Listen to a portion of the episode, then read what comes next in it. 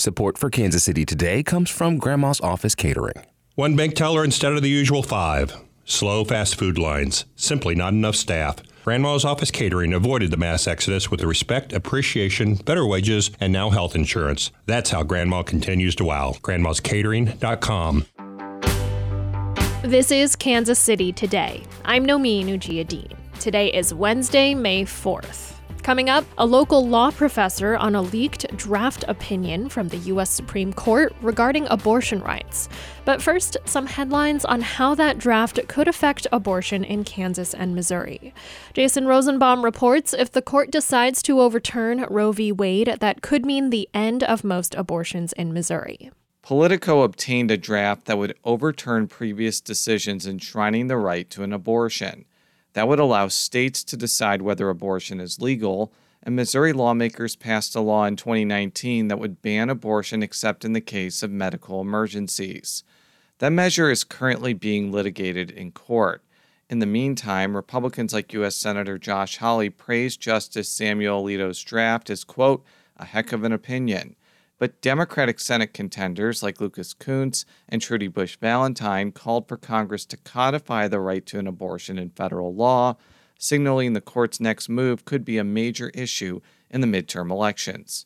In August, Kansans will vote on a constitutional amendment that could protect abortion in the state. Blaise Mesa of the Kansas News Service reports. Anti abortion groups are focusing on the upcoming vote in Kansas. The state's constitution guarantees access to abortion, and that means it would remain legal even if federal protections leave. Abortion protections would vanish at the state level if the amendment is approved. That would not immediately make abortions illegal, but the state legislature could approve stricter laws. Legislation banning abortions has already been introduced. Danielle Underwood with Kansans for Life says the state doesn't do enough to regulate abortion providers. If Kansans want to stop this, they must vote yes on value them both. Abortion providers have long denied that sentiment and say abortion is a critical healthcare service people need. Meanwhile, abortion providers in Kansas are pledging to stay open. Rebecca Tong is co director of Trust Women, which operates clinics in Wichita and Oklahoma City. We've known for a long time that Roe v. Wade was going to fall, and that quite honestly, nothing had to happen to Roe v. Wade for things to be as bad as they are in our region. Trust Women clinics have experienced a surge in visits from out of state women seeking abortion services.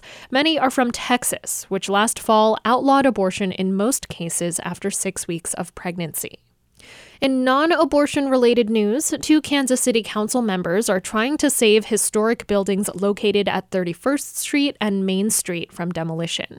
KCUR's Celisa Calacal has more. 4th District Council members Eric Bunch and Katheryn Shields recently filed an application requesting historic landmark status for the buildings, one of which dates to 1888.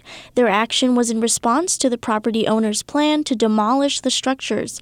The application puts a temporary hold on that plan. Kevin Klinkenberg of Midtown KC Now says there aren't a lot of historic buildings left on Main Street. There's just been an interest generally in all up and down the corridor about preserving and hopefully adapting what we do have left. The application will be reviewed by the Historic Preservation Commission and requires final City Council approval. And volunteers filled Andover Methodist Church yesterday to help clean up after an EF3 tornado hit the town last Friday. Daniel Caudill reports from Wichita. Organizers say hundreds of people had been in line at the church awaiting work orders since early morning. Some came as groups like churches and McConnell Air Force Base, while others showed up simply as neighbors looking to help. Much of the work was focused at Andover Central Park, where debris from damaged trees and buildings was spread about. Others were sent to help residents whose homes were damaged or destroyed in the storm. The Reverend Holly Tapley is a disaster response coordinator for the Great Plains United Methodist Conference. She's helping organize volunteer efforts in Andover. You know, we're working around weather this week, which is not helping at all. Um, so today is really the first time we could even get volunteers out. Tapley says work will be put on pause later in the week due to the threat of rain. A leaked draft of a majority opinion from the U.S. Supreme Court suggests the court is on the brink of overturning the landmark Roe v. Wade abortion decision that stood for nearly 50 years. But is this opinion likely the court's final word on what it'll say about Roe? Or can we expect changes before the court's ruling is finally released? On Up to Date, KCUR's Steve Kraske asked David Achtenberg, a professor at the law school at the University of Missouri, Kansas City. Here's an excerpt of their conversation. How unusual is it for a draft opinion of a major ruling like this to leak to the media ahead of the actual ruling? Because I've never seen anything quite like this before. It's never happened. This is this is the first time in history. Quite some time ago, there was a leak of the result of an opinion, which led to a lot of uproar in the court. There's never been anything where a draft opinion has been leaked. What are the ramifications of this thing leaking? What does this mean for the for the court, for the way the justices get along with each other? Any sense of that yet, David? Hard to say, other than there will be an increase in security, I'm sure, and there will be an investigation, and I expect that if they find out who leaked it, that person will be fired. Who would have the motivation to release something like this? I have absolutely no idea. it's hard it, to say. Eh? Yeah. It, it, makes no sense for uh, the presumed dissenters to release it. Uh, it makes no. I, I, I don't understand what the motivation would be. What stage was this draft in? Politico, which obtained the draft and released it, indicated that this opinion was being circulated to the other justices in early February. Can you tell us, give some sense of where this was in the process? The case was argued in, I think, December 21st. That Friday, the justices would have met in their private conference and taken a preliminary vote and a very brief preliminary discussion uh, the senior justice in the majority would then assign the opinion. And it looks like the senior justice was probably Justice Thomas or Justice Alito. I assume it was Justice Thomas. And he chose to assign it to Justice Alito. It, it can't be Justice Roberts because everybody is virtually certain that if Roberts were writing the opinion, he would have uh, would have written it himself. Hmm. Then Justice Alito starts to draft the opinion with the help of his clerks. I mean, his clerks are going to be very involved. Uh, at this point, there's almost no discussion between the justices. There sometimes is discussion between the clerks, sort of acting like ambassadors from the uh, from from the judges about language. But Justice Alito's clerks uh, would draft the opinion. Uh, Justice Alito would review it, uh, revise it, etc. And then what this appears to be, and it, this looks exactly the way it should look. Um, this is the very first draft, and it has been circulated. You'll notice that it starts Justice Alito delivered the opinion of the court, but gives no indication of anyone joining it, which means that this is before anyone has agreed to join. Huh. The justices get their copy, and if they want to join, they'll simply send a what's called a join memo, which oddly says join me, huh. which means I join in his opinion.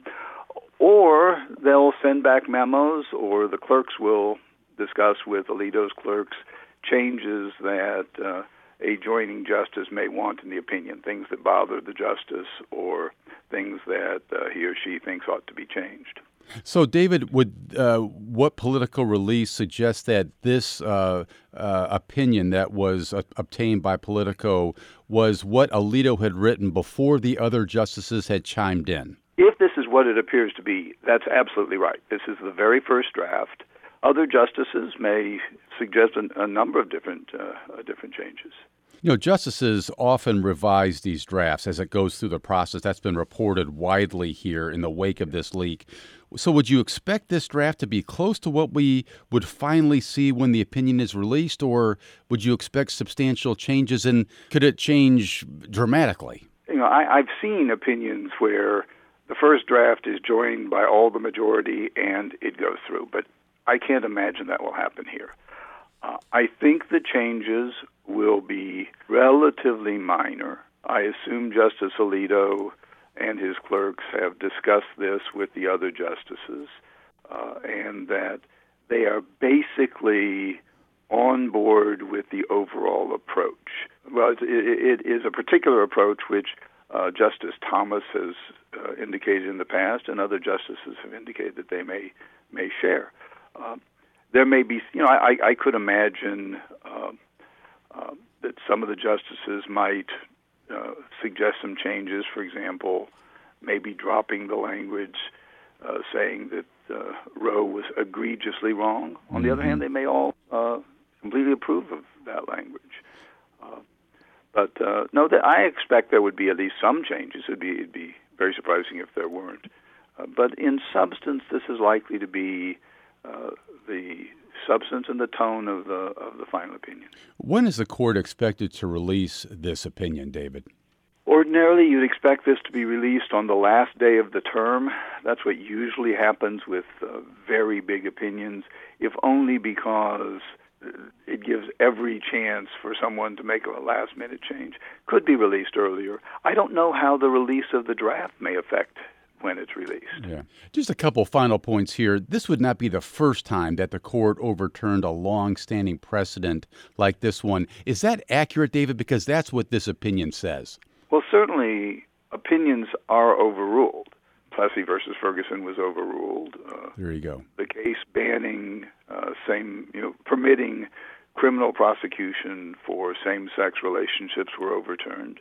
It's not unheard of. This this is a very significant opinion, not just uh, what it overturns, but what it suggests should also be overturned, hmm. because this is adopting a very stringent approach to constitutional interpretation. Is this the most impactful ruling you've seen in a number of years, or at least potentially so? I think, I think yes.